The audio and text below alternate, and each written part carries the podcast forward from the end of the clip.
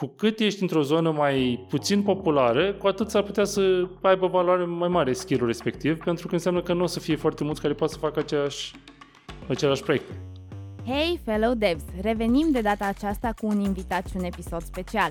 Așadar, stai chill, relax și hai să stoarcem zeamă din experiența lui Emanuel Martonca. Da, pentru oricine vrea să facă software development în 2023, concurența o să fie mult mai mare și asta înseamnă că trebuie să te specializezi. Nu mai poți să comunici că faci orice pentru oricine și să te aștepți că o să crești foarte repede. Emanuel este o adevărată enciclopedie ambulantă în ceea ce privește software-ul, algoritmii și prețurile. Cu cei 11 ani de experiență în vânzări și prețuri în industria software-ului, a reușit să aducă o valoare inestimabilă într-un domeniu în continuă evoluție. A realizat peste 300 de propuneri și negocieri pentru proiecte de dezvoltare software, gestionând complexe implementări de software și hardware. Dar asta nu e tot. În ultimii 3 ani a adus îmbunătățiri financiare pentru peste 40 de companii de soft, ajutându-le să-și mărească atât veniturile cât și profiturile. Acum, Emanuel este alături de noi pentru a ne învăța cum ne putem pune prețul corect. Haideți să-l cunoaștem! Vorbim despre prețul corect în software, care ar fi provocările când bidui, care e bariera de intrare în piața asta și acest episod este pentru cei ce sunt sau vor să devină ingineri freelancer, totodată cei care au antreprenoriatul ăsta în sânge și sau conduc sau urmăresc să deschidă o agenție software, a.k.a. software house. Da, aici aș vrea să fac un comentariu care mi se pare foarte relevant, pentru că de-a lungul timpului am văzut foarte multe echipe, agenții, oameni care fac servicii și care văd cumva serviciile software ca pe o perioadă de tranziție sau ca pe o stepping stone spre a face produs. Și pe ideea asta că când faci produs, de fapt ești mult mai productiv, ai scalabilitate mai mare, inovezi mai mult, dar aș zice să discutăm puțin pe subiectul ăsta pentru că mi se pare că din cauza asta, foarte mulți nu se profesionalizează în echipele de servicii, pentru că le se pare că nu ai cum să faci sales, marketing la modul profesionist, că e doar așa o activitate tranzitorie și că de fapt marketingul profesionist se face pentru produse și că vânzarea profesionistă se face când ai o platformă sau când ai ceva mult mai scalabil de vândut, dar nu e așa. Sunt companii foarte profesioniste de servicii care au mii de angajați și care fac doar servicii și nu-și propun niciodată să facă produse, nu încearcă să devină altceva. Și atunci au succes, în momentul în care își asumă că fac servicii și încearcă să fie cât mai buni la a vinde, la a livra, la a recruta oameni. Corect, asta bine zici. Aici comentariu cu referire la acea zeamă de antreprenoriat. Ok. Da, tocmai pentru că nu e o industrie publică, da?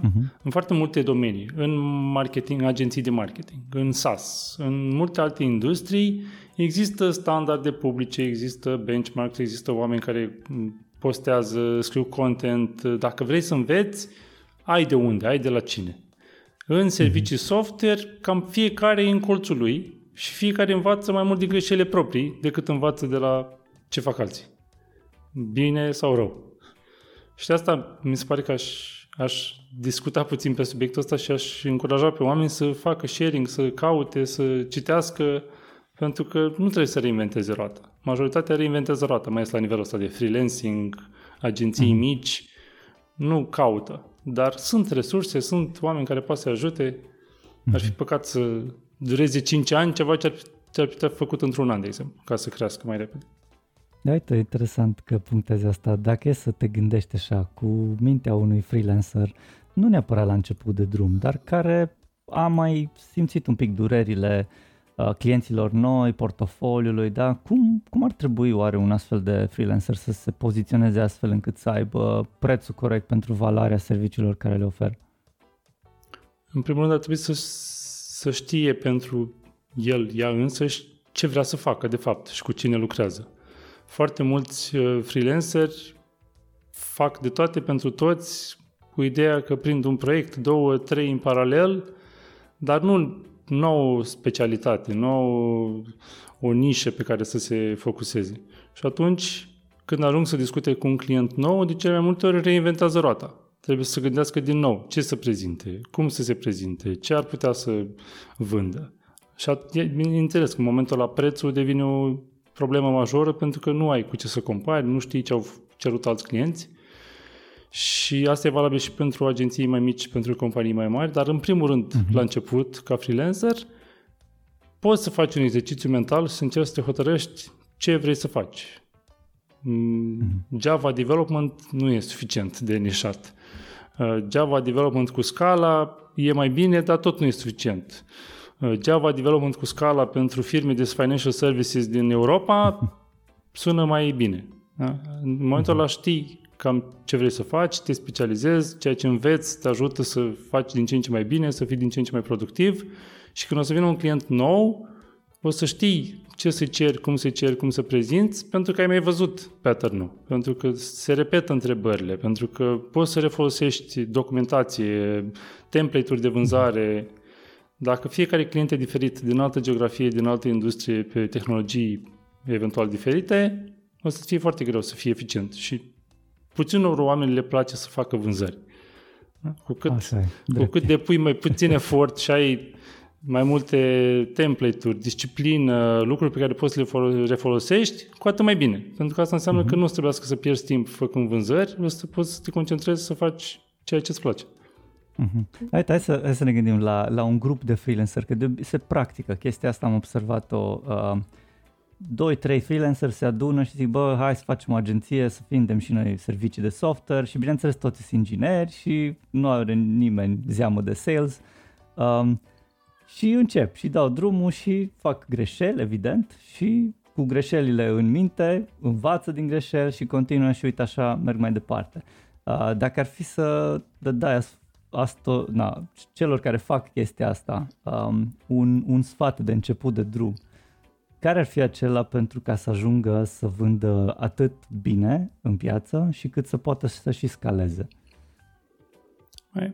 Primul lucru pe care ar putea să-l facă și ar fi bine să-l facă, dar foarte puțin se gândesc la asta, este să nu se mulțumească cu primul client. Pentru că de obicei dacă încep cu un prim client, fie de la un loc de muncă în care au fost, fie de la un client care vine și vrea o echipă să înceapă un proiect mic, de obicei începi, lucrezi și nu te mai gândești la business, te gândești doar la proiect. Și luni, ani de zile lucrezi în proiectul respectiv și la un moment dat îți dai seama fie că proiectul se termină și vrei altele sau chiar vrei să faci mai mult de atât și îți pui problema cum să găsești următorii clienți și te blochezi. Pentru că îți dai seama că nu ai un proces repetabil, sustenabil în care să aduci clienți.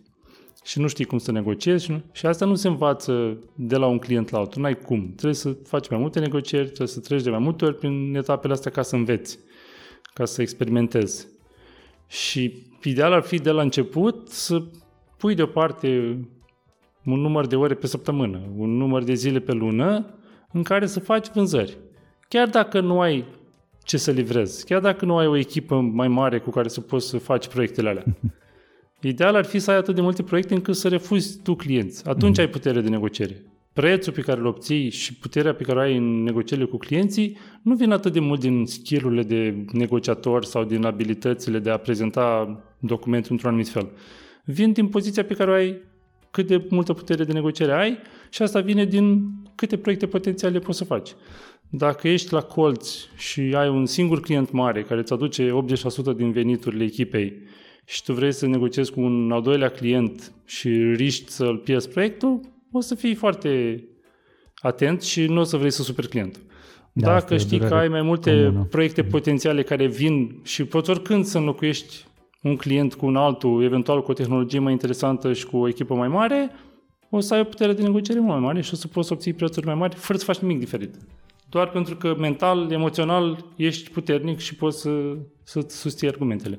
So fake it till you make it, sales, sales, sales, sales, sales. Chiar dacă tu ești inginer. Ieși un pic din zona de confort, nu? Cam asta e ideea. Ieși un pic din zona de confort. Cei mai buni oameni de vânzări pe care am văzut-o în industria de software sunt ingineri. Și au mindset de inginer. De ce? Pentru că imaginea clasică pe care o avem în mintea noastră, fie din filmele americane, fie din alte contexte, în care omul de vânzări este persoana cea mai vocală, care poate să vorbească 3 ore non-stop, fără să asculte pe nimeni, nu e neapărat reală, mai ales în industria de software. Poate e reală în alte contexte, în alte sectoare, dar în software nu e așa.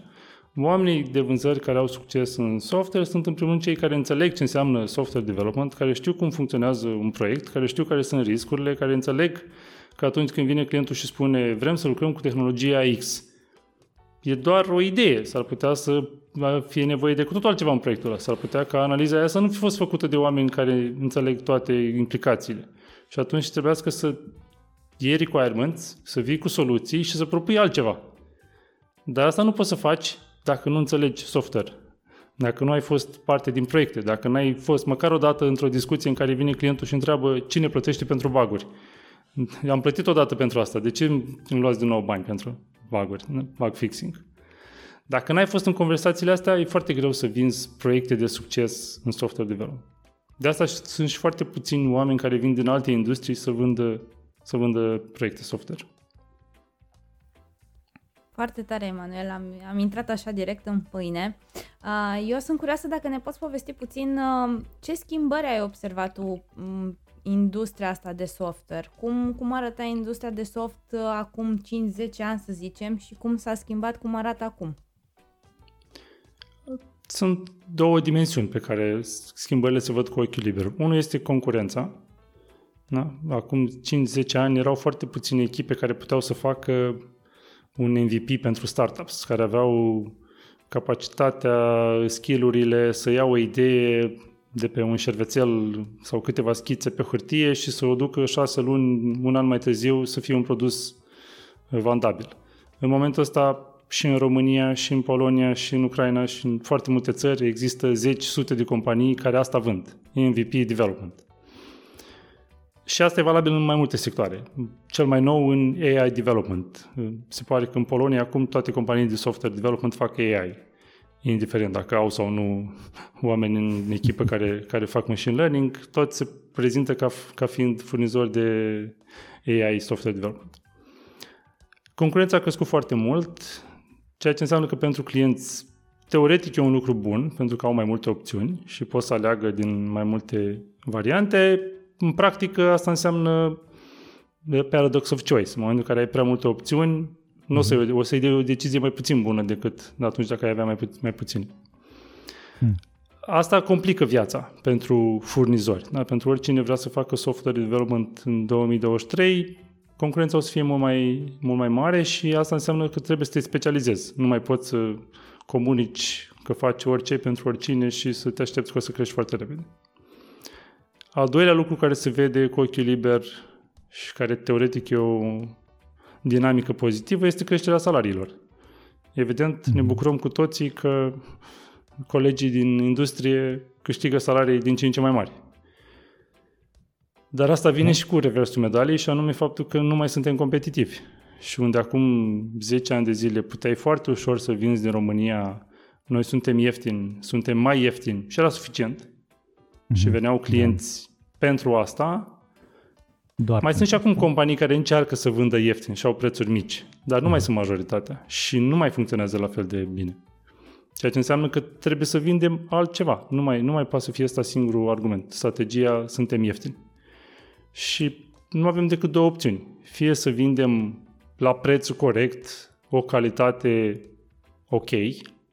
Asta înseamnă să-ți dai seama la fiecare client ce nevoie are, ce caută, ce sunt dispuși să plătească și să găsești nivelul optim de preț, sau să te poziționezi direct ca fiind un furnizor de servicii premium în care ai o specializare foarte îngustă pe o anumită nișă, fie de tehnologie, fie de industrie, fie de proces, și cu asta să livrezi calitate foarte înaltă care îți permite să iei prețuri mai mari decât Uite, Manu, aici, scuze că te întreb, dar sunt foarte interesat de cum anume poziționezi tu calitatea asta, pentru că des e văzută cu ochi diferiți. Clienții au așteptări, clar, și percepții diferite în ceea ce înseamnă calitatea serviciilor de software oferite. Și atunci, poate putem săpa aici un pic, după experiența ta și cum ai văzut tu lucrurile până acum.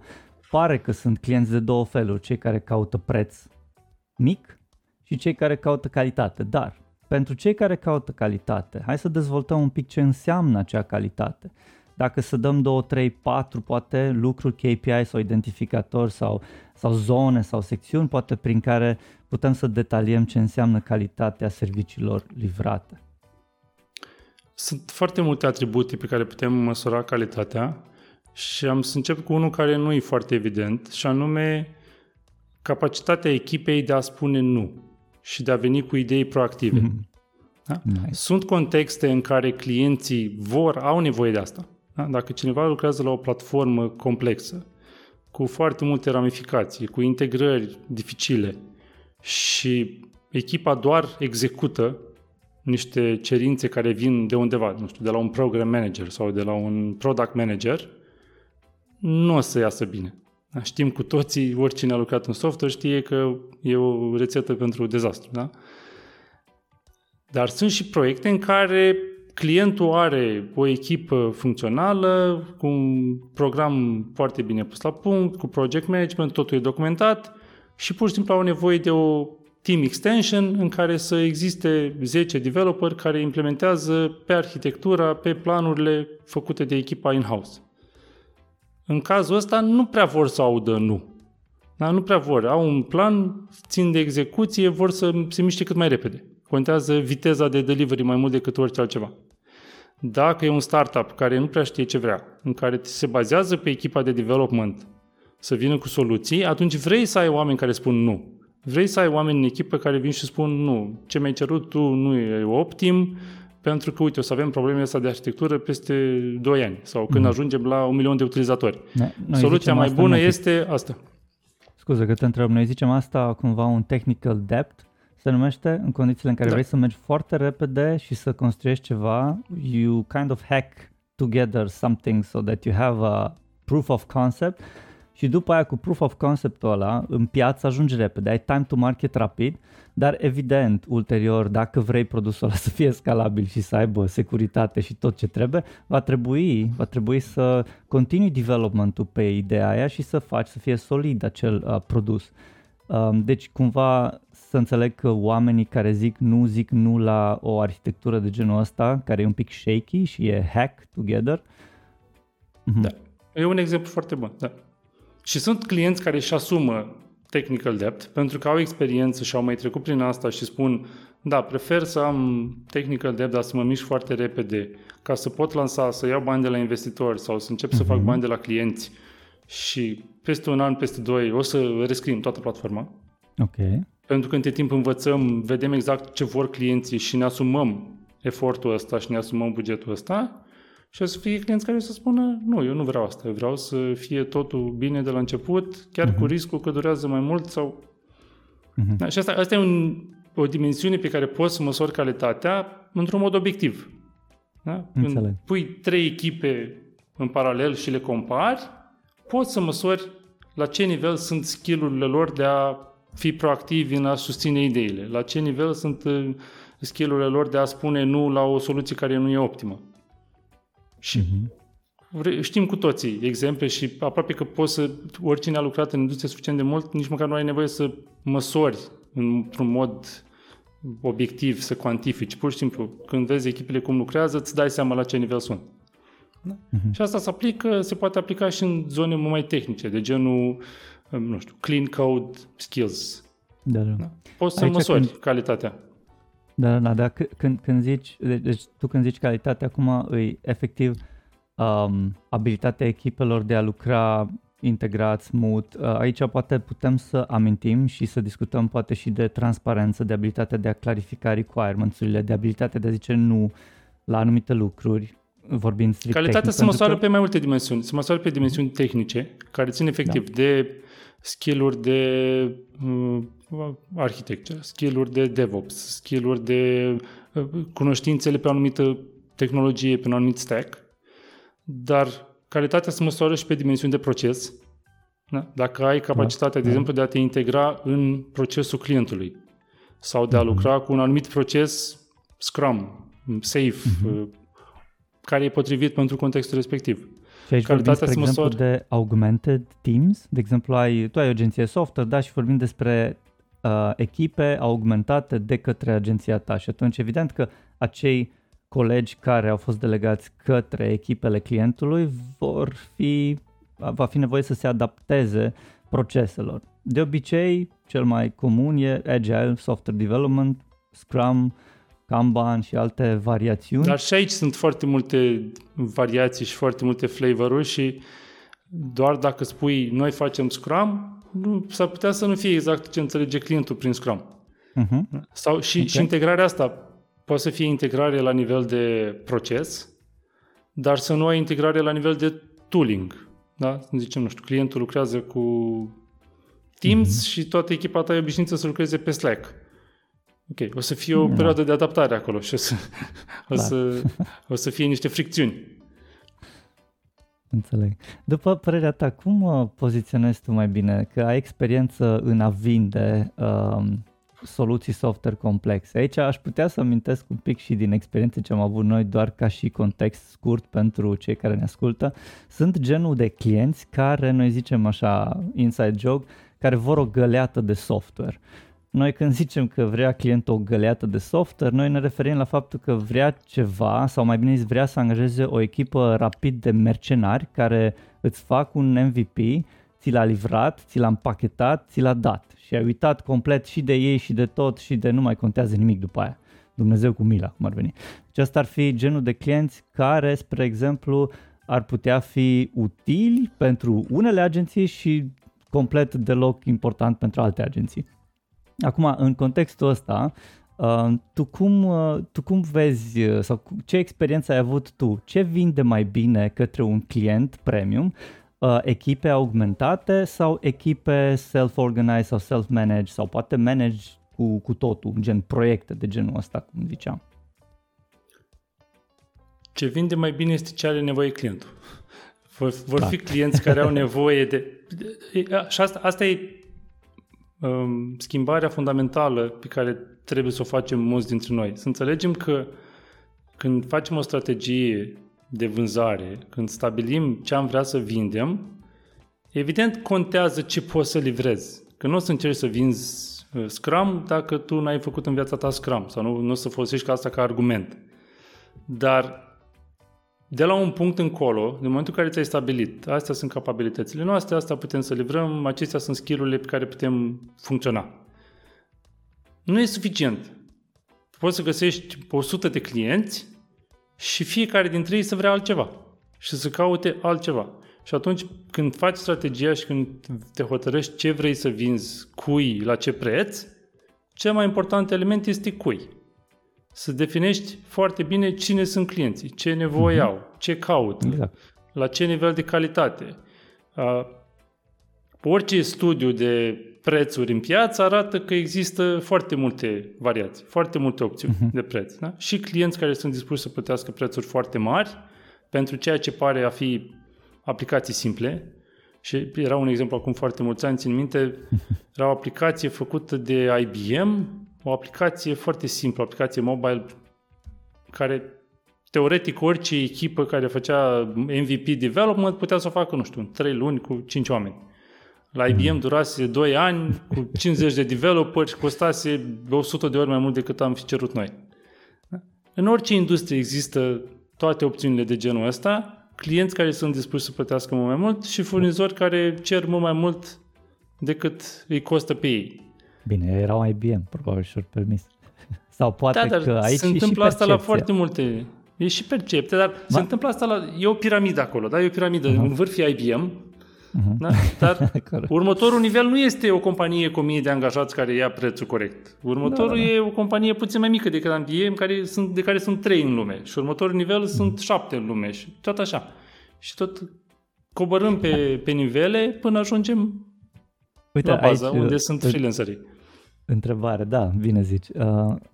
Ai simțit vreodată că un decision maker nu ia decizia să meargă cu voi pentru că e mai safe altă opțiune?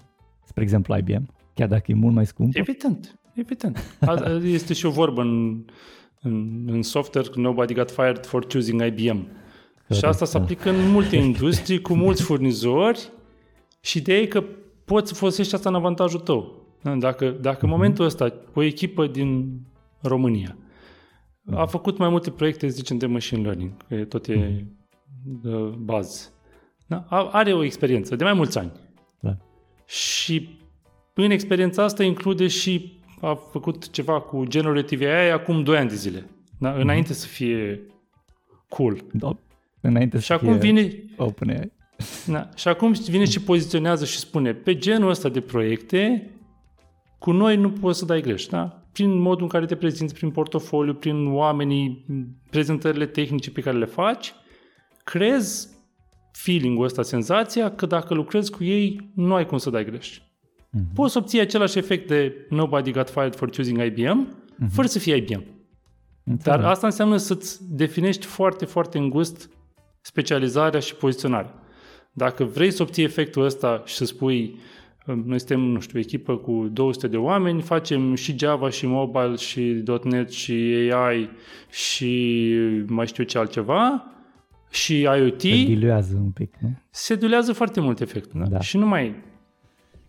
Ok, deci practic succesul unei agenții, vorbim de acei 3 freelanceri care s-au pus împreună și fac treabă, succesul unei agenții, ca să facem niște mici concluzii la fiecare abordare pe care o avem acum în discuție, este să se nișeze totuși, să aibă o nișă foarte clară și să se poziționeze ca, nu neapărat lider, dar să se poziționeze ca expert. Nișă. Exact, foarte bine ziceam. Primul pas este să te poziționezi ca specialist, nici măcar ca expert. Da? E suficient dacă spui, noi suntem specializați în X. Și deja pentru unii clienți e mai mult decât suficient și îți aduce un avantaj în fața altor echipe similare. După ce ai făcut câteva proiecte și ai un track record, poți să vii și să spui, suntem experți. Și după aia, la un moment dat, poți să ajungi să spui, suntem cei mai buni din Europa, cei mai buni din lume pe bucățica asta. Clar. Și există foarte mulți oameni, asta mi se pare mie tragic, există foarte mulți oameni în România care ar putea să facă asta, care din punct de vedere tehnic, al skill-urilor umane, pe orice dimensiune o măsurăm inginerește, ar putea să fie acolo, dar le e frică să se specializeze, ajung să facă de toate pentru toți și 5 ani, 10 ani mai târziu există frustrări că nu reușim să luăm prețuri mari de la clienți. Asta cred că ține cumva și de cultura noastră românească, suntem învățați să fim buni la toate cumva și să nu fim experți pe o arie anume. Și foarte bine punctat, uite, mulți din ascultătorii noștri poate sunt studenți care ies de pe băncile școlii, Emanuel. Cum să-și aleagă o nișă, să nu meargă în contextul ăla social de a fi bun la toate și a ști să faci câte puțin din fiecare. Cum să-și aleagă o nișă încât să devină un expert în chestia aia și să se poată vinde mai departe ca freelancer? E cumva la intersecția, unu, abilităților personale și a ceea ce vrei să faci. Dacă, nu știu, vine cineva și spune alegeți ca nișă COBOL, s-ar putea să nu vrei asta când ești tânăr și student. Da?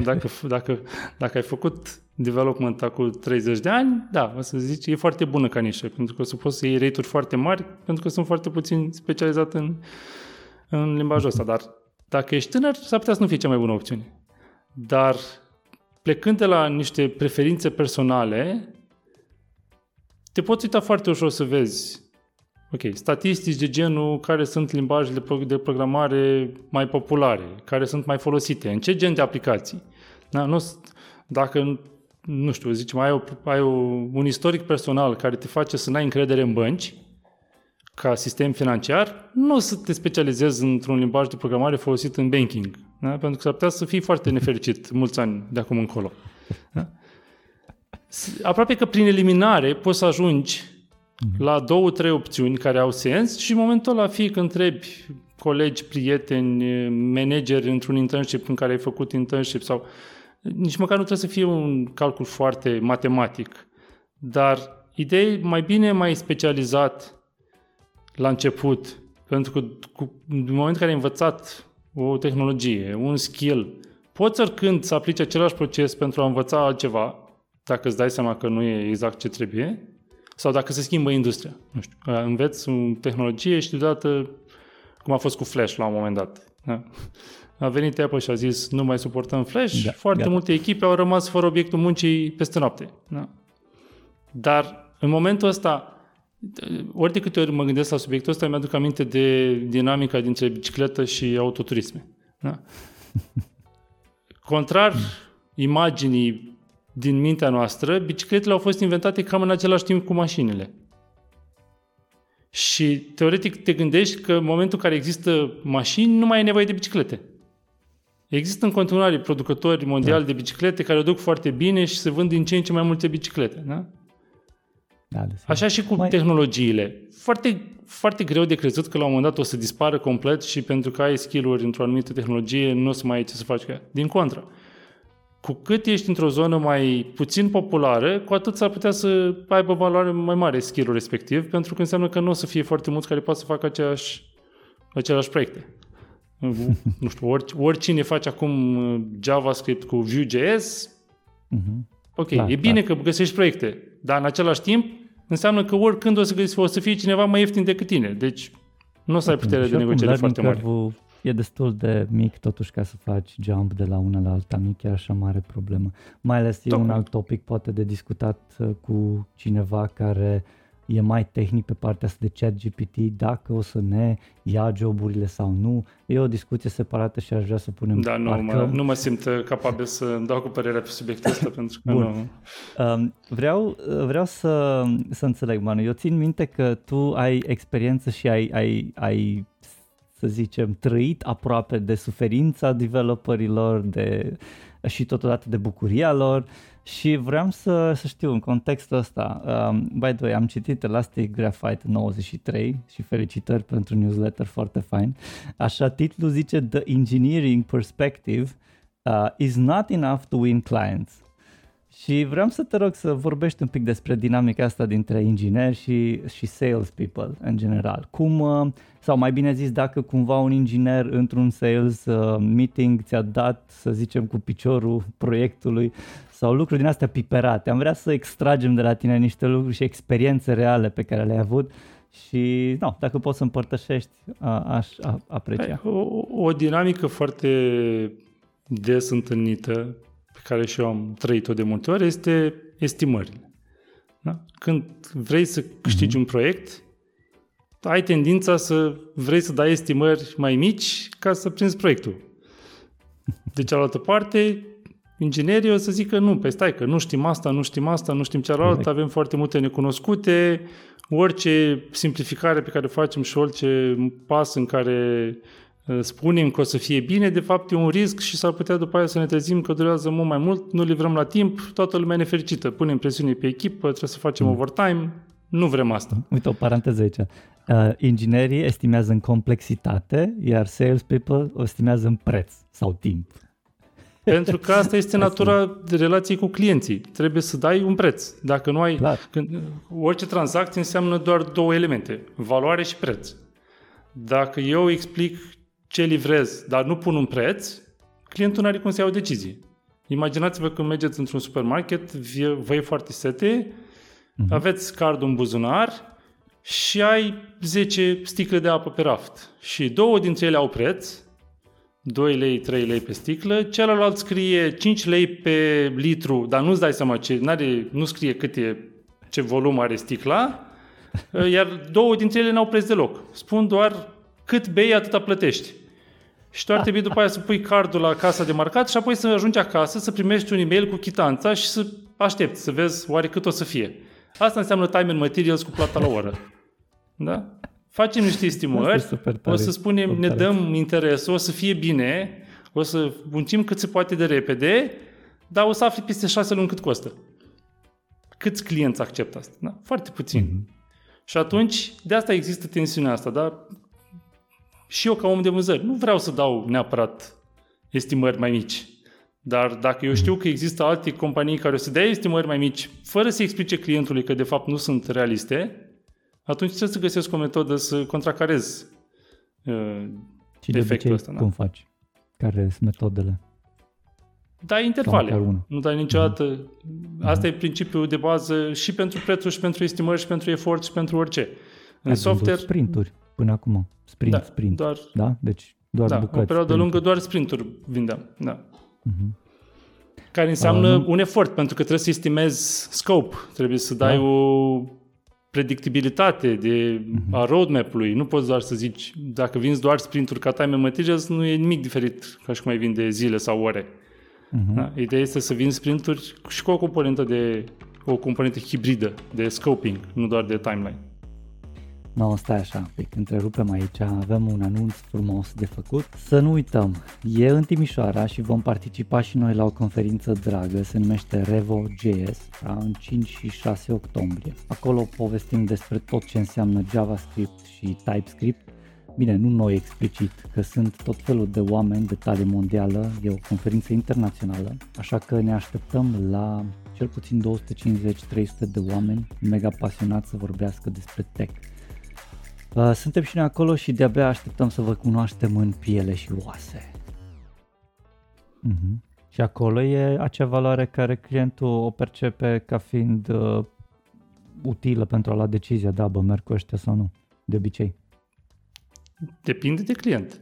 Dacă e startup și are un buget limitat și știe că dacă nu livrează produsul în 6 luni în buget de 200.000 de euro nu mai are nimic, atunci o să aibă nevoie de predictibilitatea asta și o să... Dacă e o companie profitabilă care înțelege cum funcționează software development și are încredere în echipă pentru că au mai lucrat în trecut, nu o să vrea neapărat să știe câte sprinturi. O să spună, ok, asta e viziunea, asta vrem să realizăm, hai să lucrăm împreună și peste 6 luni tragem linii și vedem unde am ajuns. Depinde foarte mult de tipologia de client, de rolul persoanei. Dacă e un om tehnic sau dacă e un om de business, o să impacteze foarte mult conversația. Dacă are experiență sau nu în domeniul respectiv. Dacă are experiență cu echipa care discută, care face estimări. Sunt foarte multe elemente, doar că când vindem, de cele mai multe ori, oamenii au tendința să simplifice, să facă averages, să aplice aceeași metodă la toată lumea. Dacă la un client am dat estimări, a funcționat, dăm și la următorul fix la fel, deși poate nu are nevoie de ele. Sau dacă la un client am aplicat estimări cu un nivel de detaliu foarte granular, în care ne-am gândit la toate aspectele și am stat 5 zile și am gândit tot un super detaliu și vine următorul client și spune vreau estimări și facem fix la fel când el de fapt avea nevoie doar de un high level, să știe dacă e de un an, 6 luni sau 2 luni. Clar, e importantă comunicare. Dar uite, hai să ne întoarcem un pic. Manu, dă-ne un pic din experiența ta. Like, cum a fost? Ceva ce poți pune degetul pe și zici, uite, așa a fost, s-a întâmplat, a fost. Dacă este o dinamică pe care am trăit-o și pe care foarte puțin o văd, este faptul că de cele mai multe ori, cel puțin asta a fost experiența mea, a fost mai greu să negociez cu echipele interne decât cu clienții. Ok, deci asta e important și interesant de înțeles. Deci asta în momentul în care, evident, în momentul în care îți pasă de ceea ce livrezi și vrei să livrezi calitate. Dacă nu-ți pasă de ceea ce livrezi, atunci nu mai contează. Te asiguri, semnezi contractul cu clientul și treci mai departe. Dar dacă ești prins la mijloc, cum sunt de obicei oamenii de vânzări între echipa care trebuie să livreze și clienți și vrei să faci calitate, atunci o să ai multe negocieri dificile și într-o parte și în alta, dar de obicei pentru mine, cel puțin, am învățat mai repede să negociez cu clienții decât am învățat să negociez cu echipele interne. Și de obicei, ce durere ai când negociezi cu echipele interne? Care sunt provocările mari? Exact tensiunea asta, pentru că orice client care vine și cere ceva, de cele mai multe ori, ceea ce cere nu este exact ce are nevoie. Și ai nevoie și de experiență și de skill pentru a descoperi ce are nevoie. Dar dacă abordarea clasică este... până nu vedem un document de requirements detaliat, nu putem să facem estimări, nu ai cum să descoperi. Și atunci ar trebui să fie, în mod normal, ar trebui să încerci din aproape în aproape. Da? Ok, vine un client și spune, am nevoie de un magazin online e-commerce cu feature-ul ăsta. Și după aia o să fie o întrebare, ok, ce viteză de încărcare a paginii avem nevoie? Dacă ești în Germania, și ai clienți în Germania, o să ai nevoie de o pagină de o viteză de încărcare a paginii foarte rapidă, pentru că nu au internet bun. Și atunci, dacă o să aștepte clienții, o simtă că ceva nu e ok și o să plece de pe website. Dacă ești în România și spui că clienții noștri sunt toți în orașele mari și au cel mai probabil 4G pe telefon sau sunt pe Wi-Fi la birou sau acasă, atunci nu mai devine atât de critic subiectul ăsta. Dar care e nivelul optim? Și asta e o discuție tehnică, foarte tehnică, care are un impact major în implementare. Una e să spui cuiva, vreau o pagină care se încarcă în, 20 de milisecunde și alta e să-i spui, e ok să se încarce în 500 de milisecunde. Așa e, da. Emanuel, dacă am vorbit până acum de agenții de software, spune-ne cum poate un freelancer să-și afle cu adevărat valoarea pe care o poate oferi unui client și să-și găsească clienții potriviți, încât poate să nu ajungă nici să se subaprecieze, nici să se supraaprecieze în momentul în care se vinde. Există o scurtătură foarte ușor de implementat, care e cumva contraintuitivă, și anume să cauți concurența. În ce sens? Când începi, de obicei, și nu ai experiență și nu ai interacționat cu foarte mulți clienți, ai tendința să te subapreciezi, pentru că nu ai văzut, nu știi ce se poate face. Sfatul meu e să cauți oameni care fac lucruri similare și să vezi ce prețuri cer ei și să încerci să-ți dai seama de diferența de calitate. Și atunci poți să ajustezi. Ok, dacă un developer cu 10 ani de experiență care lucrează cu aceeași tehnologie și a lucrat cu proiectele astea cere, 100 de euro pe oră, eu nu am experiența asta, deci nu o să pot cere atât de mult, dar n-ar trebui să cer nici 20 sau 30, că e prea puțin. Ar trebui să... Și aproape că poți să aplici o formulă matematică cu regula de 3 simplă. Da, ideea este că majoritatea nu văd asta și nu-și pun problema cât sunt dispuși să plătească clienții și atunci se subapreciază și cer prea puțin. Și numai un pic, în regula asta de 3 simplă ai introduce experiența, anii de experiență sau nivelul de calitate pe care îl oferi prin nivelul de calitate pe care îl oferi. Okay, nivelul de calitate. Bun. Numărul de ani de experiență, da. No, am auzit de prea multe ori de la colegi, a venit cineva la interviu care are 7 ani, un an repetat de 7 ori, încât e senior. Chiar discutam, la un moment dat am participat la o conferință aici undeva și am văzut o prezentare a unuia și zicea senior developer it's not equal to mature developer. Adică matur, trebuie să fii matur, nu trebuie să fii doar senior, că senior ești dacă trece timpul și aia e o mare diferență. Și invers. Mi se pare că dinamica e și mai complicată și mai tragică în direcția cealaltă, în care ai oameni foarte tineri, dar care au drive-ul, energia, intelectul potrivit și pot să învețe foarte repede și să livreze calitate la un nivel foarte înalt, doar că nu sunt apreciați pentru că pe CV scrie junior sau te uiți pe LinkedIn și vezi că are un singur an de experiență. Da. Manu, hai să trecem un pic din nou la treaba asta, că tu ești expert pe preț, da? Și cum setezi prețul corect. Aș vrea să știu, în primul rând, nu neapărat că e greu, probabil foarte mult timp la dispoziție să explici care e procesul și ce anume faci și nu vrei să dai prea mult din casă, evident. Dar cum anume adresezi tu obiecțiile când cineva zice, e prea mare prețul? Noi ce căutăm noi? Noi căutăm în range-ul 25-30 de euro pe oră. Îmi pare rău, agenția ta sau whatever, freelancerul din tine sau ce-o fi, e prea scump pentru mine și asta e range-ul meu. Eventual, poți să ne dai Prima întrebare este prea mare în comparat cu ce? Exact. Comparat cu așteptările tale, în caz în care s-ar putea ca așteptările să fie nerealiste. Nu o să poți spune asta clientului. În schimb, poți să-i spui că, dacă ne raportăm la echipe similare din România sau din Europa Centrală și de Est, care fac cam același nivel de calitate, noi știm că ăsta e nivelul de preț și nu pentru că am pus noi un preț din bătaia vântului, ci pentru că am ținut cont de costuri, am ținut cont de taxe, am ținut cont de tot ceea ce avem de făcut ca să livrăm la nivelul ăsta de calitate și ăsta este prețul corect pentru ceea ce livrez. Evident, asta faci după ce ai avut câțiva pași anterior în care ai prezentat ce faci, cu ce skill-uri, cu ce, nu știu, istoric, track record, portofoliu de proiecte, echipă și așa mai departe. Și atunci ideea e că în momentul în care ai dat un preț, nu prea poți să mai iei înapoi. Da? Chiar dacă vine cineva și îți spune sunteți prea scumpi, vreau să lucrez cu voi, cred că putem să lucrăm bine împreună, dar pot să lucrez cu voi doar dacă reduceți prețul cu 20%. Dacă în momentul ăla spui da, pentru că ai nevoie de proiectul ăla, ai pierdut. Da, poate câștigi un proiect pe termen scurt. Scuze că te întreb, dar ce părere ai despre tactica asta că se mai practică, din câte am văzut eu în industrie, îți dăm un discount 3 luni sau 6 luni de 20%, 30%, whatever, doar pentru ca să întărim legăturile și bla bla bla. Ce părere ai despre abordarea asta? Aici e și o problemă de terminologie.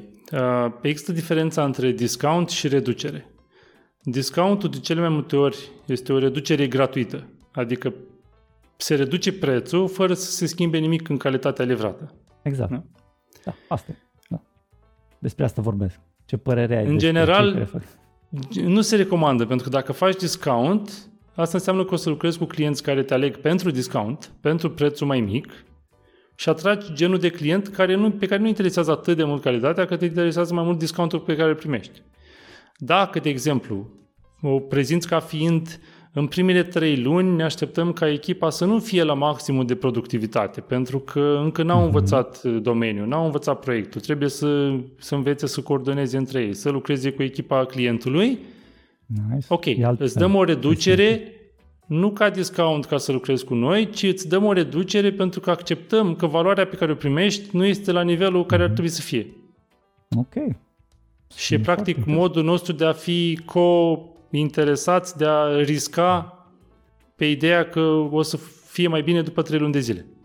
Dar dacă este un discount, pur și simplu la modul vreau minus 10% ca să lucrez cu tine, atunci ți-ai tăiat orice putere de negociere în viitor. Din nou, dacă semnezi contract, nu știu, pe 5 ani de zile cu 50 de oameni, nu o să-ți pese prea mult, că e suficient de mare proiectul încât să fii mulțumit, să fie ok. Dacă funcționează, funcționează. Dar de ce mai multe ori, statistic, la 100 de clienți nu o să funcționeze la toți și s-ar putea să ai mai mult de pierdut dacă faci asta consistently decât dacă nu faci. Nice. Auzi, da, Manu, fii atent. Acum poate așa mergem deep, poate mai intim, dacă nu te simți confortabil. Nu dai răspunsul, dar dacă ne poți da un pic, fără nume, evident, așa o experiență pe care ai avut-o tu mai awkward, mai jenant, așa, în care tu urma să faci vânzare de ceva și s-au întâmplat niște lucruri pe care tu le-ai ținut minte și poate chiar ai învățat din ele și sau poate te-au marcat. Poți să ne dai câteva, să piperăm un pic discuția. Trebuie să-mi aduc aminte din cele care m-au... Să mă marchez în sens negativ, ca să zic așa, am învățat. Și negativ și pozitiv, adică nu suntem, nu avem un target anume de...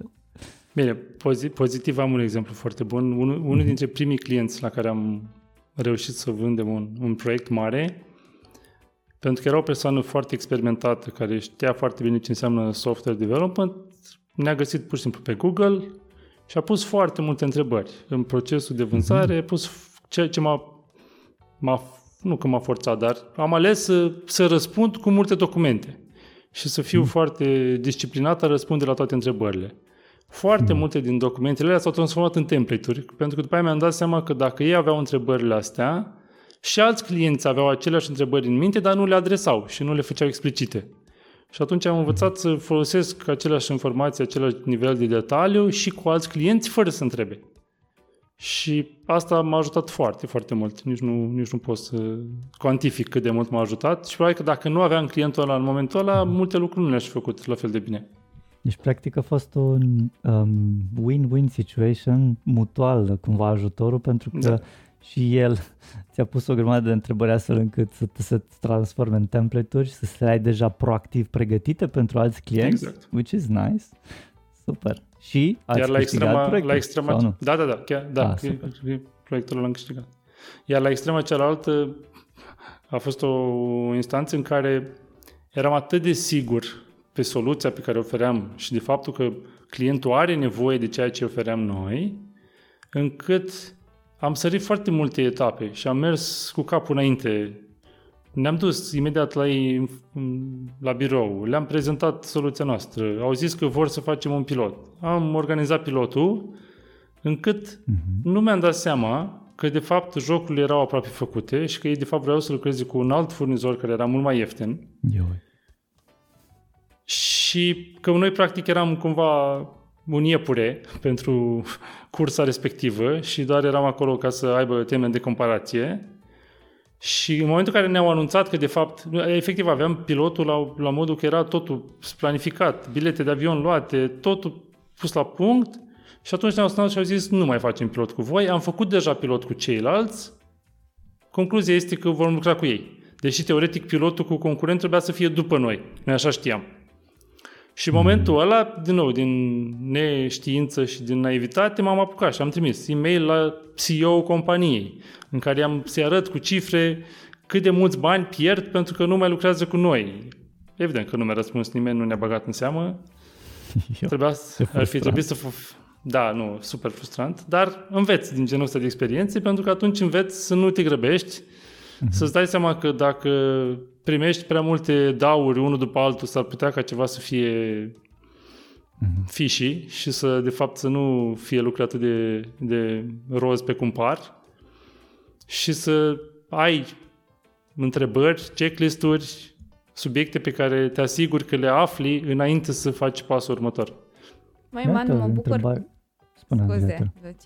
Mă bucur că ai zis chestia asta, se leagă cumva de ideea de a avea experiență și cred foarte mult în puterea exemplului și v-aș propune, dacă sunteți și voi de acord și cred că ar fi interesant și pentru cei care ne ascultă, să facem un roleplay și, Manu, dacă vrei să preiei ideea de a fi freelancerul care încearcă să se vândă clientului, iar eu și Luci să încercăm să fim acel client, astfel încât să avem și un exemplu. Cum ai procedat tu? Cum ai face tu? Sigur. Nice. Asta mergea cumva mână-mână cu întrebarea care vreau să o pun, dar hai să facem un pic exercițiul ăsta. Noi jucăm rol de client, da? Deci noi suntem clientul și vrem să facem un MVP, o aplicație Uber-like, ca să fie mai ușor pentru toată lumea. Chiar am avut-o din asta. Nu-mi spuneți, bugetul este 10.000 de euro și vreți să replicați 20, Uber, nu? 20.000 de euro. Literal am avut, nu-ți vine să crezi. Ok. Bun. Să zicem că e Uber-like, dar am nevoie și de administrare și de asta, dar bineînțeles că vrem să facem un MVP, un subset mic, și noi suntem clientul, vrem un Uber application, tu ești un full-stack developer, freelancer care tocmai ce ți-ai deschis firma ta, ai un SRL și ai toate rolurile posibile pe care le poți avea în echipă, atât ingineri, sales, tot, da? Ești de toată. Și hai să vedem cum ar merge treaba. Bine, ai venit, Manu. Bun, să presupunem că ne vedem într-un call după ce ați scris un e-mail undeva pe platformă, pe LinkedIn, pe ceva, ați dat un e-mail și discutăm. Să zicem că e inbound. Deci noi am venit la tine pentru că, fiind la început de drum, noi ne așteptăm să ai prețuri mult mai mici și acum să vedem cum merge treaba. Bun, hai așa pe scurt. Ce întrebări ai pune tu sau cum ai vedea tu dinamica asta astfel încât tu să-ți dai seama pentru tine dacă noi suntem clienții buni? Că asta e clar, că nu poți să mergi cu ei dacă nu e client bun pentru tine sau dacă nu e nișat pentru ce ai nevoie. Aș începe cu o afirmație de genul mulțumesc că v-ați făcut timp, aș putea să vă povestesc eu despre ce facem noi, ce fel de proiecte am lucrat sau am putea începe prin a discuta puțin despre proiectul vostru. Ce preferați? Ce ați vrea să discutăm mai întâi? Bineînțeles că noi avem ego mare. Noi, hai direct, aș vrea să povestim despre ce vrem noi. Știu că faci treabă bună, am văzut portofoliul tău, bla bla bla bla bla bla. Și mă interesează să creez aplicația asta foarte șmecheră. Este un Uber-like application. 100% din feature-urile alea ne trebuie și nouă. Deci requirements-urile sunt clare. Asta înseamnă că vreți să concurați cu Uber în aceleași piețe în care există Uber pe aceleași pe aceeași dinamică de piață, adică să chemi mașini ca taxi, sau vreți să faceți similar cu Uber, dar pentru altceva? Nu știu, am mai văzut, de exemplu, proiecte în care vreau să facă pentru elicoptere sau pentru bărci la mare sau care este... Înțeleg că funcționalitatea e aceeași, dar care ar fi aplicabilitatea în piață? Nice. Aici e o întrebare tip clarificarea requirements-ului, care e foarte bună și binevenită. Da, bine zis. Aici vorbim strict de mașini, da, concurăm direct cu Uber, avem flota noastră, sunt mașini electrice, suntem diferiți în piață față de ce oferă ei, pentru că avem componenta de sustenabilitate foarte țapănă. Ok. Asta înseamnă că dacă feature-urile sunt aceleași și funcționalitatea tehnologiei e aceeași, cum vreți să concurați? Concurați prin preț? Vă așteptați că fiind mașini electrice o să fie costurile de operare mai ieftine a fiecărei călătorii și puteți avea un preț pe kilometru mai mic, sau vreți să concurați prin mesajul ăsta de sustenabilitate? Da, bună întrebare. Ambele și. Pentru că ne permitem la preț, dat fiind faptul că avem și infrastructura electrică în orașele target pe care le-am ales. Cluj, Timișoara, Iași, București, toate sunt infrastructura, o deținem, avem montate tot și prețul să fie foarte mic pentru că ne permitem să încărcăm mașinile pe care le deținem. Ok, să înțeleg că nevoia de a folosi aplicația asta este pentru a genera volum de trafic pentru infrastructură pe care o aveți deja, mașini, stații de încărcare. Da. Dar noi momentan ce facem, oferim deja mașinile astea atât la Uber cât și la alte firme de taxi mai mici, mai mari. Deci noi cu flota, da, să zicem că avem flota și deja noi dăm mașinile astea deja în folosință, dar am vrea ca să unificăm lucrurile astea și să putem să dăm drumul unui produs a nostru propriu. Hai să zicem nici nu știu. În fine, să-i zicem cumva.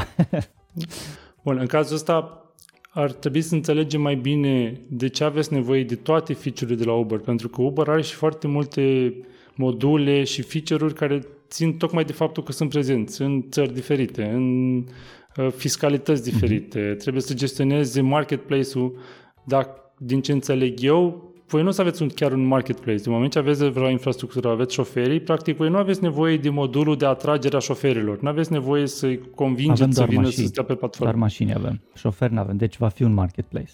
Avem doar mașini pe care le închiriem la diversi șoferi / companii mici de taximetrie și sau de PFA, de Uber și alte chestii.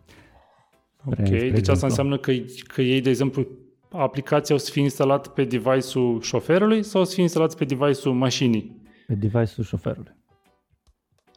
Deci asta înseamnă că ei ar putea să folosească aplicația asta și cu alte mașini care nu sunt ale voastre. Bună întrebare. Nu m-am gândit la asta. Foarte bine. Îmi place de tine, Manu. Zici bine.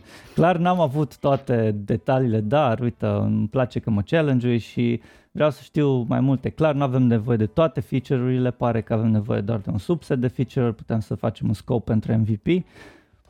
Hai să vedem cum putem merge mai departe. Asta era următoarea mea întrebare. Care ar fi prima versiune? Pentru că, evident, ne uităm la Uber acum, după cât sunt, 14 ani de când au început și în timpul ăsta au avut mii de developeri care au lucrat în fiecare an full-time și au rescris-o de mai multe ori, dar când au lansat nu aveau atât de multe feature-uri. Cam care ar fi un set de feature-uri pe care le considerați critice ca să lansați, să puteți începe să porniți, să faceți bani, ca apoi să existe venituri pentru a plăti următorii pași din development? Foarte bine. Deci, uite, aplicația pentru utilizatori cu feature minim, evident va trebui să fie plata cu cardul posibilă, atât, nu ne trebuie POS în mașină, doar plata cu cardul posibilă prin intermediul aplicației, geolocalizare, comandă de transport, da, basically, și partea minimă, iar de aplicație pentru șoferi, astfel încât să preia comenzi și să ducă la bun sfârșit o comandă. Simplu, fără telefoane, fără messaging, fără nimic special. Ok. Pentru integrări, v-ați gândit deja, ați luat decizii gen pentru payments, dacă folosiți putem procesatori locali de plăți sau, putem sau Stripe local, sau orice alte opțiuni v-ați documentat în direcția asta sau trebuie făcut un research și ați documentat. Venim cu soluții? Bine zici, nu trebuie research, iar pentru mapping, plăți locale. Pentru mapping nu ne-am documentat, aici avem nevoie de expertul din tine. Ok. În general, dacă sunt mai multe subiecte de genul ăsta în care nu există o decizie luată și implică research, noi preferăm să nu dăm estimări dacă nu știm exact ce ar trebui să facem, ci să facem ceea ce numim un workshop sau un proiect de research în care să ne luăm, nu știu, zicem o săptămână în care venim cu o soluție pentru mapping și în funcție de requirements pe care le aveți, noi ne uităm să vedem ce opțiuni sunt, facem un mic proof of concept, testăm o integrare și venim cu o soluție. Și în felul ăsta, practic, putem să facem pe mai multe subiecte care sunt încă deschise pentru voi, să facem genul ăsta de research și de soluție, fără să trebuiască să gândim tot proiectul mamut pe un an de zile cu o echipă foarte mare. Și după ce trecem prin mai multe iterații de genul ăsta, voi o să aveți răspunsuri la toate întrebările astea, o să știți exact ce ar trebui să faceți ca integrări, ce ar trebui să faceți pe mai multe subiecte și în momentul la practic aveți o documentație completă, requirements, și nu mai depindeți neapărat. Adică puteți să o folosiți cu orice altă echipă, nu înseamnă neapărat că trebuie să o implementăm noi. Te întrerup, vorbești foarte frumos, pare că ești inginer la rădăcină, ne place de tine, dar în cât timp putem să fim în piață cu astfel de produs? Considerând research-ul, proof of concept-urile, iterațiile de care ziceai, eu sunt genul ăla de client, știi? Cât de repede putem ajunge cu ea în piață, pentru că vrem să o testăm as soon as possible, avem deja campanii de marketing gata, craftuite, poziționare, totul e făcut, doar trebuie să avem aplicație și să o împingem în piață. Din experiența noastră, cu o echipă care să acoperă mai multe roluri, deci în back-end, front-end, mobile, QA, PM și designer în diverse combinații de timp. De obicei, developerii sunt full-time și celelalte roluri part-time în funcție de nevoie. Cu siguranță s-ar putea leva, dar nu știm cine ar putea să facă asta într-un nivel de calitate acceptabil. Dar noi, pentru a respecta un nivel de calitate acceptabil care ne imaginăm că îți doriți, dacă aveți deja o infrastructură, dacă aveți deja investiții făcute, îmi imaginez că nu o să puteți lansa cu aplicații care nu prea funcționează și din când în când plata trece și altă dată nu trece.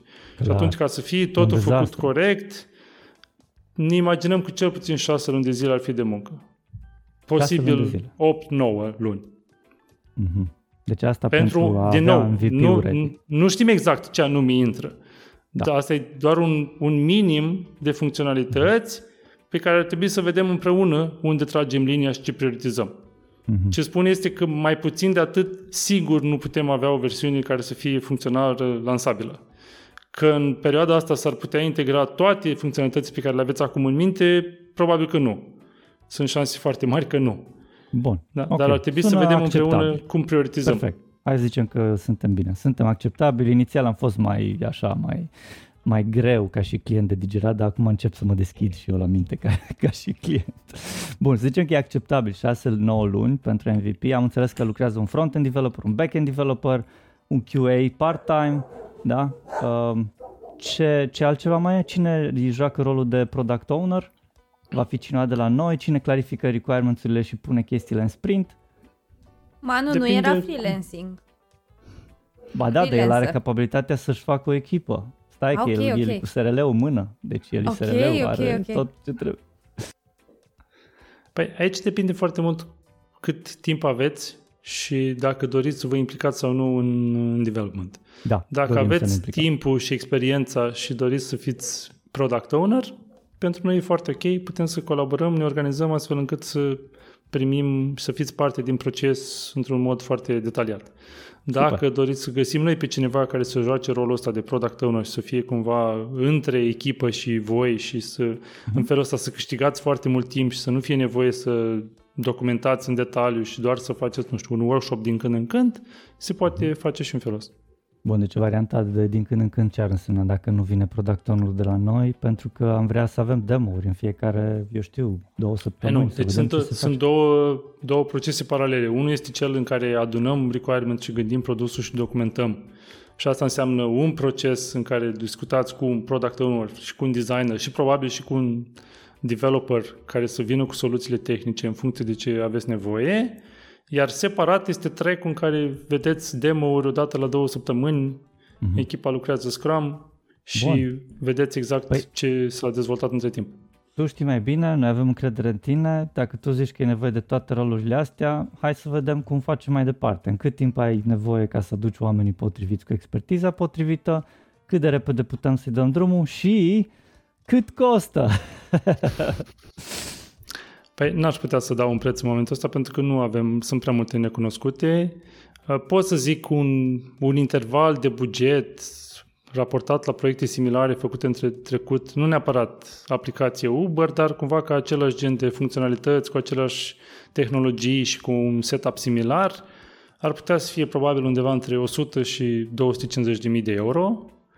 Dar ca să știm un interval mai îngust sau ca să putem da un preț exact, ar trebui să avem mai multe detalii de la voi și să putem face exact setup-ul de echipă cu timing. Bun. Cât de repede putem începe? Sigur, acum, nu mai devreme de o lună. Da? Deci nu putem începe deci mai devreme de o lună. Ca să alegi oamenii și ca să găsim. Exact.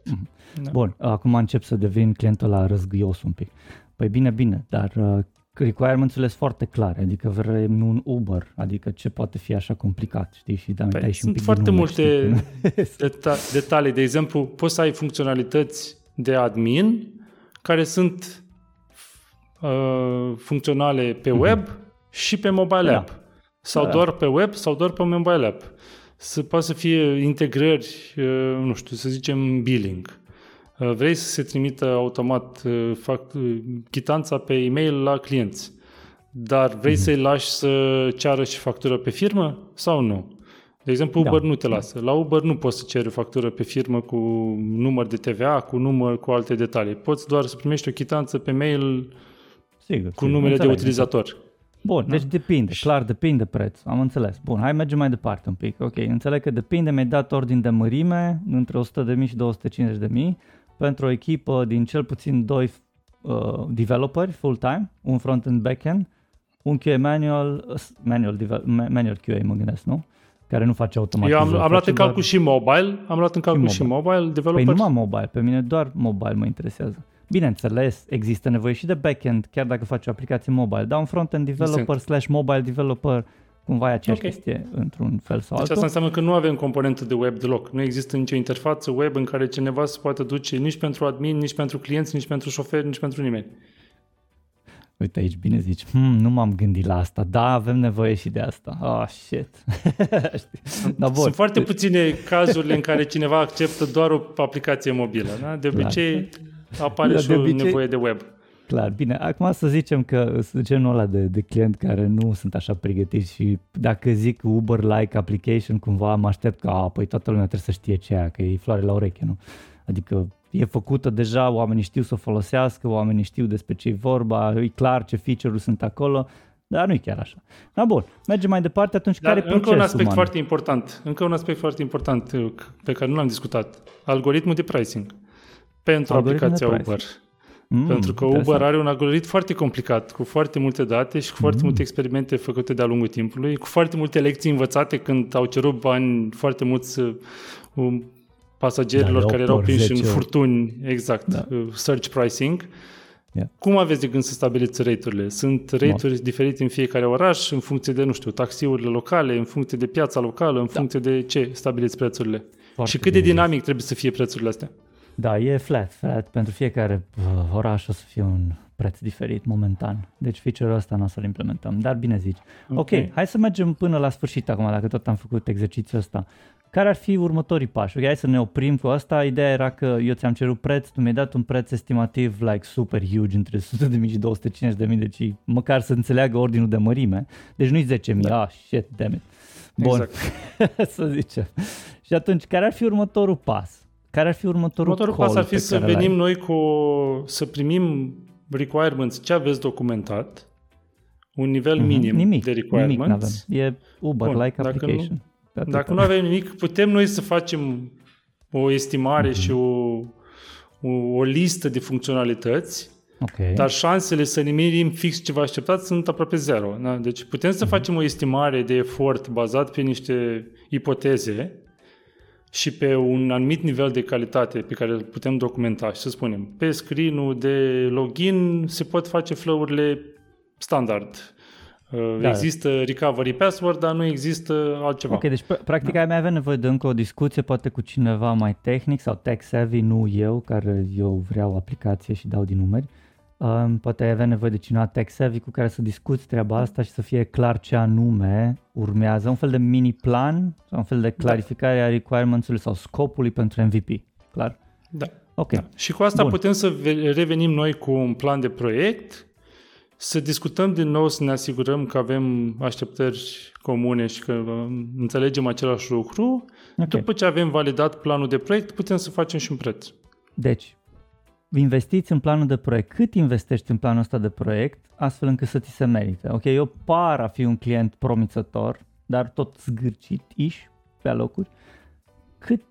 Cum înțelegi? Merită să investești în planul ăsta? Merită să vii cu follow-up sau tai de la rădăcină?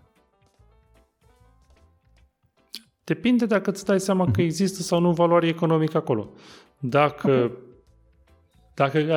clientul a venit în primul minut și a zis ne așteptăm că o să facem un Uber cu 10.000 de euro, și tu îi spui după 20 de minute că intervalul de buget este între 100 și 250.000 și 2 zile mai târziu îți trimite niște requirements documentate, înseamnă că merită să depui efort.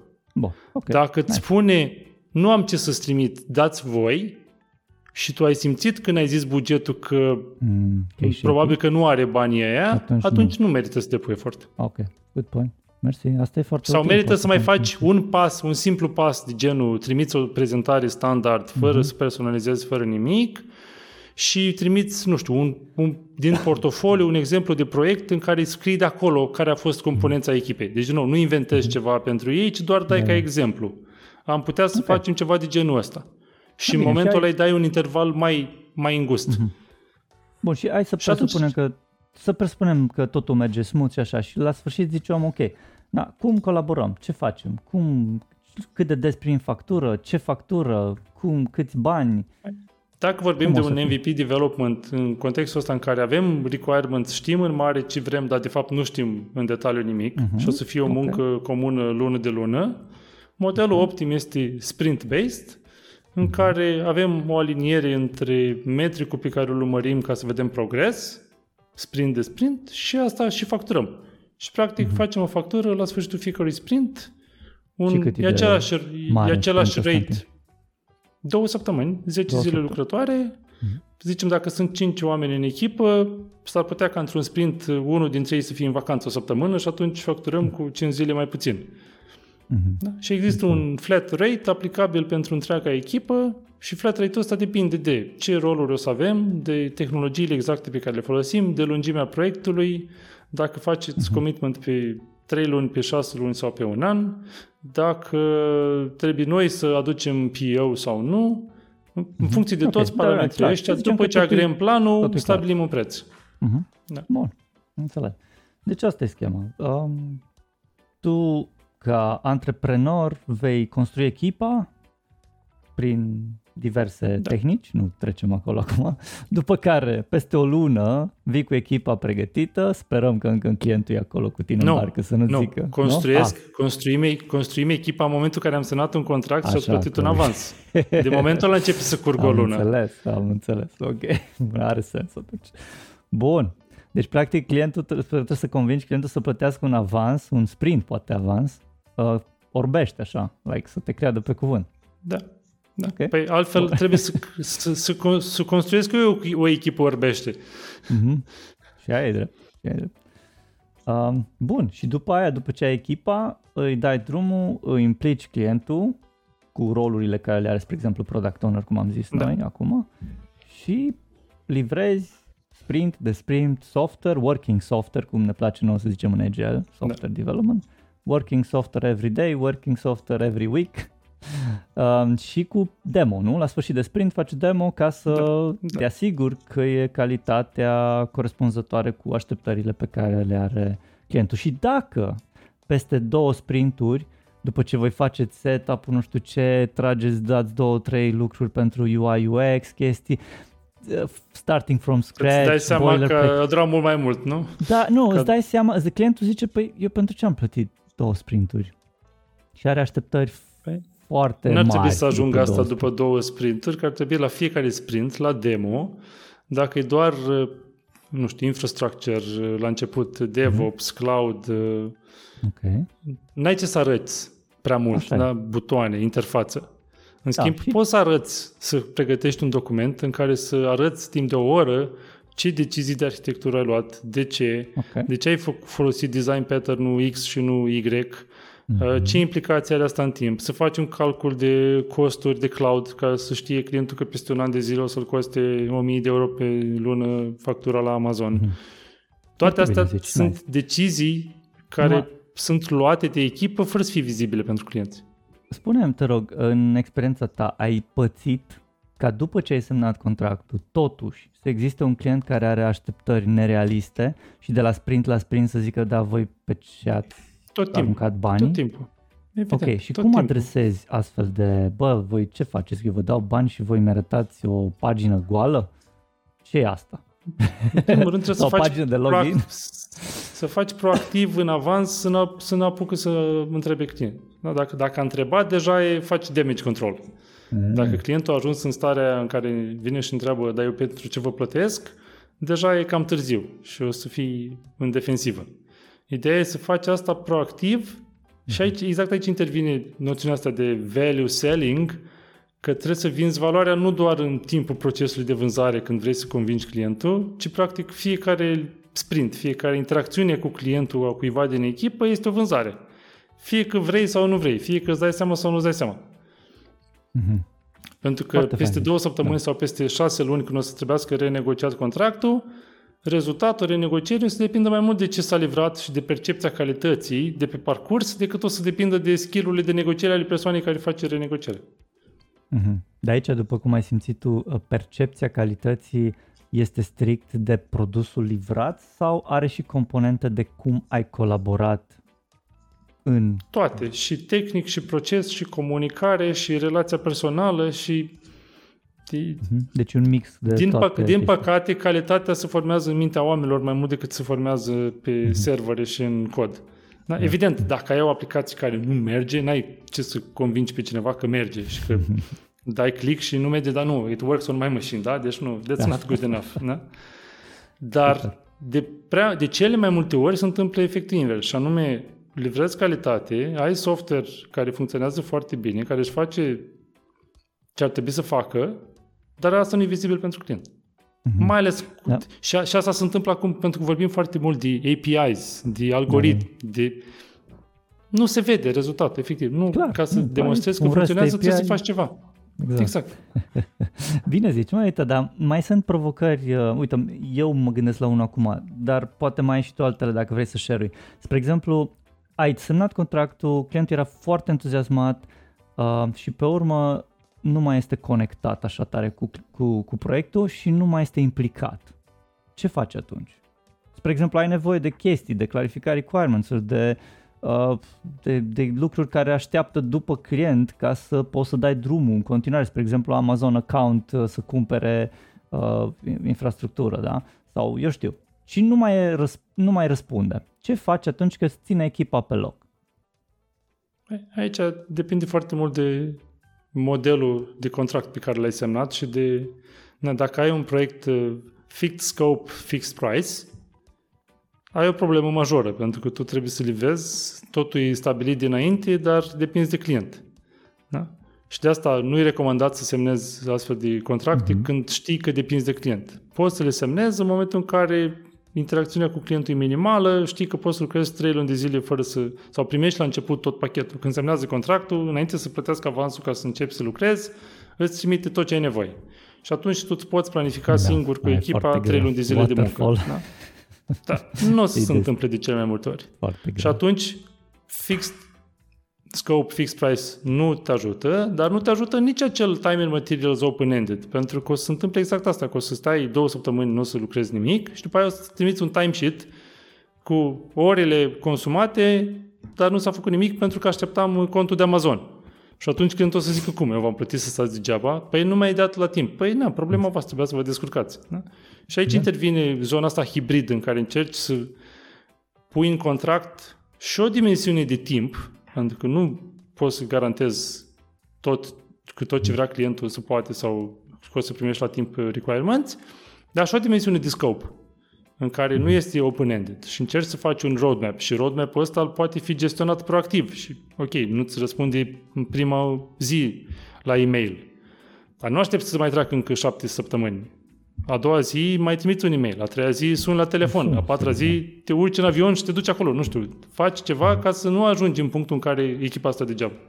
Chiar uite, bine zis, face-to-face sales mai bine decât online sau care e părerea ta? Cum merg? Evident, contează foarte mult să fii în aceeași cameră cu cineva, doar că nu prea e fezabil. Da. Mai ales pentru echipe mici, pentru freelanceri, nu o să se întâmple aproape niciodată. Mm-hmm. Și de asta trebuie să învățăm să vindem pe e-mail aproape sau pe e-mail și pe Zoom, pentru că nu prea avem ocazia să ne întâlnim cu clienții. Ai experiență în a vinde în Statele Unite? De curiozitate. Da, okay. Foarte și mult. Care e diferența de cultură și cum văd ei sau ce lucruri sunt diferite față de ce este în Europa Centrală? Din punct de vedere al clienților și așteptările lor. Ce mi-a plăcut mie foarte mult e că nu au atât de multă nevoie să aibă o relație preexistentă pentru a avea încredere în cineva. Adică poate să, dintr-un cold email o să răspundă, o să facă un call, dacă îi oferi ceea ce au ei nevoie, o să ajungă să semneze un contract foarte mare fără să aibă nevoie să ceară referral, trust, mai știu eu ce, ceea ce nu se întâmplă în Europa. Da? În Europa oamenii au mult mai multă nevoie să existe conexiuni comune, persoane cunoscute în comun. Reversul medaliei în cazul celor din state de cele mai multe ori este că funcționează și în sens invers. În momentul în care sunt nemulțumiți sau ceva nu merge, sunt mult mai dispuși să dea cu toporul și să oprească relația și să... Da, interesant. Chestia care, la fel, cred că ajută foarte mult când le vinzi este că sunt foarte orientați pe economic value, pe business. Ok, cu ce poți să mă ajuți? Cu ce mă ajută, ce mă oferi tu? Dacă îmi demonstrezi că mă ajută, let's go. Dacă nu, nu. Și îți spune repede. Adică nu trebuie să pierzi foarte mult timp. În alte culturi din Europa, mai ales, s-ar putea să te întâlnești cu cineva de 10 ori fără să-ți spună că de fapt nu-l ajuți cu nimic. Dar așa, de dragul de a mai schimba idei, de a mai afla lucruri, dar tu speri că o să-i vinzi ceva și la sfârșit nu se întâmplă nimic. Nice, mersi de insight. Măi, Manu, foarte, foarte interesant. Ne-ai purtat așa într-un rollercoaster și roleplay-ul a fost absolut genial. Și pentru că suntem la Zeamă de Developer, vreau să te întreb și pe tine, dacă ai putea să te întorci în timp cu mintea de acum, unde te întoarce și ce sfat ți-ai da încât să poți să vinzi mai bine? Îmi pun de foarte multe ori întrebarea asta. De multe ori în momente de frustrare sau de genul ăsta, aș vrea să schimb ceva, dar dacă stau și analizez la rece, concluzia este că nu aș vrea să schimb nimic, pentru că, practic, tot ce fac acum este suma tuturor experiențelor și a tuturor momentelor în care am dat cu capul și a curs sânge și m-am lovit de diverse lucruri. Și având în vedere că mai sunt încă vreo 30-40 de ani de muncă în față, mă bucur că am tras învățămintele astea și am ajuns în punctul în care sunt acum și sper să fim sănătoși, să le putem duce până la capăt pe toate. Deci nu aș schimba absolut nimic. Dar nu e despre schimbat, stai, e despre sfat. Dacă cineva, să zicem, ți-ar fi dat un sfat așa șoptit la ureche ușor, astfel încât Un sfat este: oamenii cumpără de la oameni. Oamenii nu cumpără de la branduri, oamenii nu cumpără din contracte, oamenii nu cumpără din documente, oamenii cumpără de la oameni. Chiar deci software, mai ales software. Ai avut o perioadă când ai avut altă filozofie și te axai pe alte... Da, la început aveam impresia că contează foarte mult produsul, calitatea, aspectele raționale, explicabile.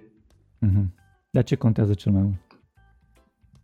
Să înțelegi cumpărătorul și să-i oferi ceea ce are nevoie. Și asta, din păcate, deocamdată nu poate fi pus în niciun AI și niciun software.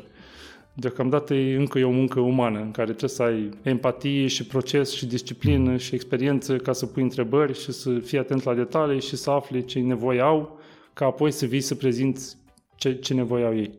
Cam cât timp stai cu o astfel de, să zicem, un interviu mascat în contextul în care vrei să afli mai multe despre problema pe care o am sau durerea pe care o au, astfel încât să vii să le oferi niște soluții? Aici intervine acea nișare și specializare. Cu cât ești mai specializat, cu atât o să ai nevoie de mai puțin timp. Pentru că la un moment dat o să vezi pattern-uri și nu o să ai nevoie să mai întrebi. Și poți să ajungi în coruri de un sfert de oră să afli lucruri pe care în mod normal nu le-ai aflat nici în 5 ore. Pentru că știi la ce să te uiți și poți să dai exemple astfel încât să ghidezi conversația. Da? De exemplu, intervalul meu de 100-250 de mii. Nu e nimic întâmplător acolo. Da? Deci ăla vine după foarte multe conversații cu startup founders care vreau să facă MVP-uri. Da? Și ăla era intervalul în care erau majoritatea clienților mei de atunci. Și atunci asta era un interval gândit astfel încât, pe de-o parte, să elimine pe cei care aveau bugete foarte, foarte mici și când auzeau intervalul ăsta, pur și simplu fugeau, se speriau și spuneau, dar n-avem banii ăștia, n-are sens să mai discutăm. Mulțumesc, înseamnă că nu mai pierd timp cu voi. Și în același timp, era suficient de mare intervalul încât foarte mulți clienți să spună, da, sounds about right, hai să vedem în detaliu ce înseamnă asta. Da. Dar asta pentru că aveam o anumită tipologie de clienți pe care îi căutam. Dacă eu aș fi avut în aceeași, într-o săptămână, 10 call-uri cu un enterprise care are 1000 de developer și mai caută o echipă de 100 de oameni, cu un startup care vrea să facă un MVP, cu o firmă de manufacturing care vrea să facă, robot pentru banda de producție, intervalul ăla n-avea nicio relevanță pentru ceilalți. Da? Și nu m-a ajutat cu nimic. Și atunci ar fi trebuit pentru subiectul ăsta să am alte cifre, alte poezii, alte scripturi în minte. Și nu funcționează. E foarte greu să vinzi la 10 tipuri diferite de clienți, pentru că devine unmanageable. Deci ca să mă întorc la întrebarea ta, poate să fie și un sfert de oră, suficient ca să afli tot ce ai nevoie să afli. Mai un pic un follow-up question, știu că ne cam lungim, dar îmi place să te trag de limba, sper că e ok. Spune-mi, te rog, după părerea ta, ce a funcționat pentru tine astfel încât să devii un salesperson de succes? M-a ajutat foarte mult că nu știam ce fac alții în industrie. Când am început în 2012 în industria de software, nu aveam nicio experiență în industria de software. Lucrasem înainte în magazin online de bijuterii, bancă în Belgia și benzinării. Deci nu aveam nicio legătură cu industria de software și nu am fost limitat de ceea ce făceau alții.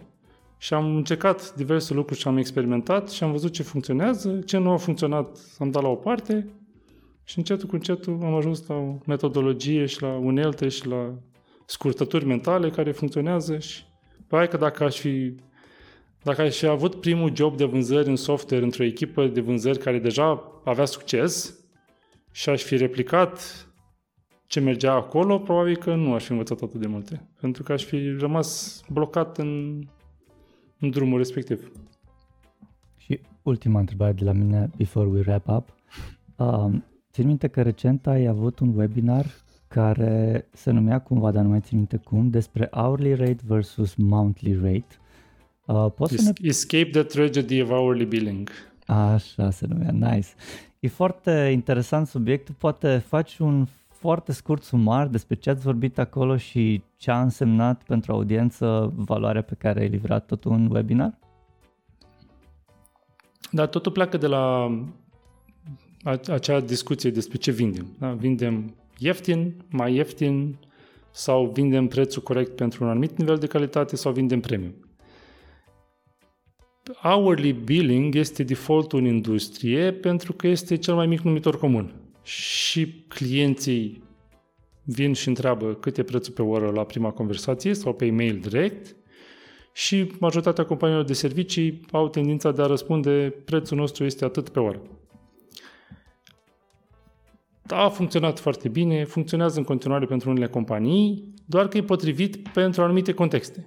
Și cu cât faci calitate mai bună și cu cât vrei să vinzi calitate mai bună la clienți mai interesanți, cu proiecte mai interesante, cu atât hourly billing nu te mai ajută. Pentru că hourly billing înseamnă să fii commodity, înseamnă să poți fi comparat cu oricine altcineva de clienți care caută doar preț. Și foarte multe companii, foarte mulți oameni vor să facă mai mult de atât, vor să lucreze pe proiecte complicate, tehnic. Dar atunci ești dezavantajat de hourly mei, pentru că dacă tu poți să livrezi calitate, dacă ești productiv, ești eficient, o să vină întotdeauna cineva care teoretic poate să ofere același preț pe oră, dar estimarea lor o să fie dublă sau triplă ca efort. Și pentru client nu e nicio vizibilitate. Dacă tu nu spui un preț final, ei nu o să vadă diferența de efort. O să vadă doar că prețul pe oră e același. Sau din contră, e mai mic la celălalt. Și cu cât livrezi calitate mai bună, cu atât ești mai dezavantajat. Și soluția este să tranziționezi către alte sisteme. Bazat pe sprinturi, bazat pe monthly billing, bazat pe livrabile, cum discutam de proiectul de research sau proiectul de să faci un workshop. Cu cât poți să definești mai clar scopul, timeline-ul și să garantezi că livrezi ceva, cu atât poți să ai un preț unitar mai mare și să ai marge mai mari de profit. Am înțeles. Yeah, good. Nice. Manu, de la mine o ultimă întrebare ca să putem face și un scurt rezumat a discuției noastre de astăzi. Dacă ar fi să te rezumi la 3 calități pe care trebuie să le aibă un freelancer sau o agenție de soft ca să poată să vândă la prețul corect și să-și găsească valoarea și calitatea potrivită pe care o vinde, care ar fi alea?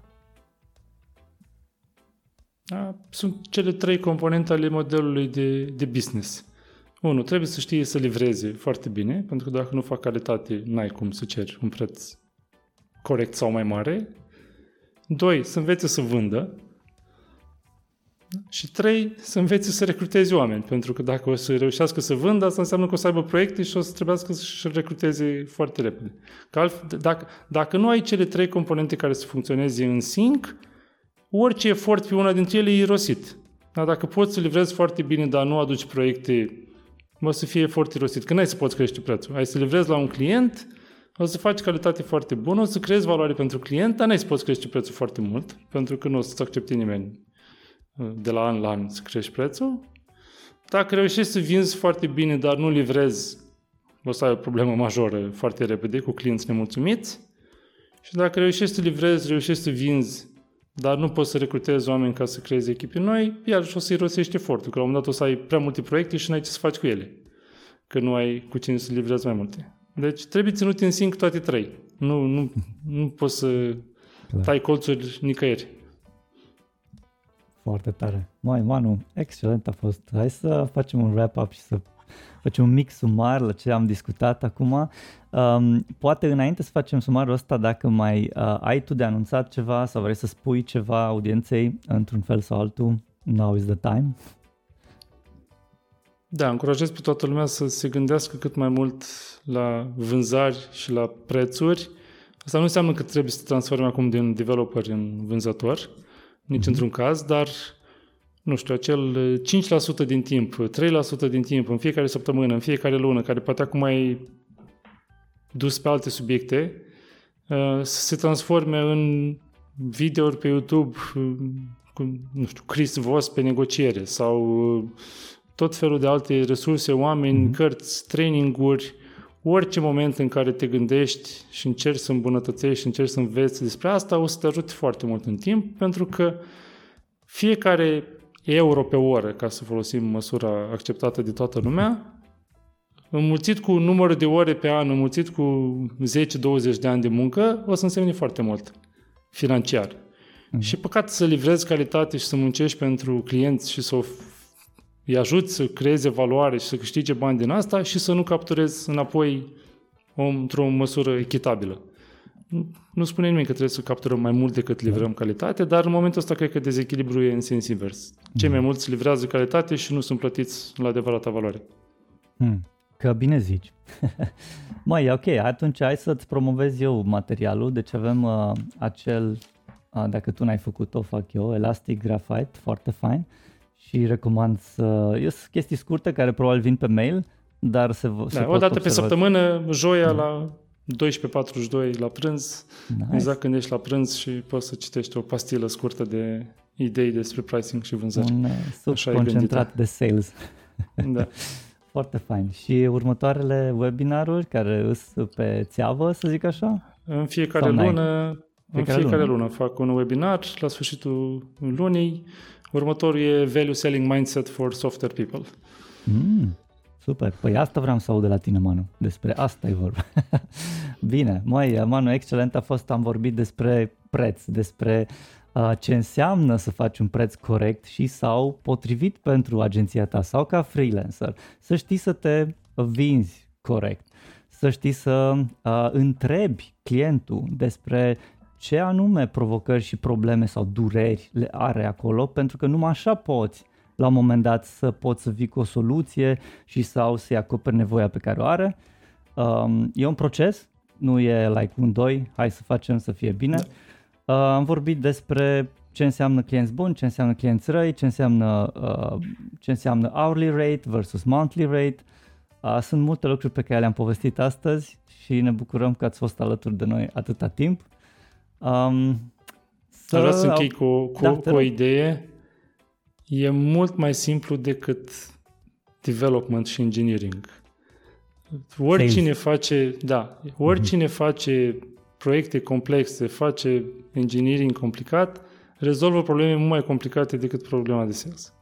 Doar că necesită disciplină și puțin timp și efort și atenție. Aici știi cum e un pic cu piper, pentru că majoritatea developerilor, nu toți, poate peste 50% sunt un pic introvertiți și sales is about people. Și cumva, nu? Cei mai buni oameni de vânzări sunt introverți. Ia auzi, uite că ai dat pastila chiar la sfârșit. Ar fi fost fain să dezvoltăm un pic aici. De ce? Pe scurt. Pentru că ai nevoie să asculți mai mult decât vorbești, ca să faci vânzări bine. Pam, pam. Tram, pam. Foarte tare. Manu, hai să o lăsăm așa. Am terminat într-o notă jucăușă și totodată cu un trigger la sfârșit. Îți mulțumim frumos pentru deschidere, pentru timpul tău și hai să auzim de bine. Și eu mă bucur că am discutat și sper că cât mai mulți dintre ascultători să se gândească altfel la subiectele astea de acum încolo. No, că am terminat și episodul ăsta și să nu uităm, avem Revo JS pe masă, se întâmplă în Timișoara, octombrie 5 și 6. Noi vom fi acolo, vrem să vă întâlnim în piele și oase și să vedem cum anume industria tech de JavaScript mai precis și TypeScript va fi shape-uită în ochii noștri. Hai să ne vedem cu bine, intrați pe revojs.ro. Mulțumim că ne-ați ascultat, mulțumim invitaților și nu în ultimul rând mulțumim echipei care a făcut acest podcast posibil. În urechile voastre s-a auzit Zeamă de Developer și au avut plăcerea de a vă fi host Lucian Corduneanu și Andreea Rugescu. Vă așteptăm cu o nouă experiență săptămâna viitoare. Dacă v-a plăcut, vă invităm să dați un share și un subscribe paginii noastre. Power by SensiDev, Love by Launch.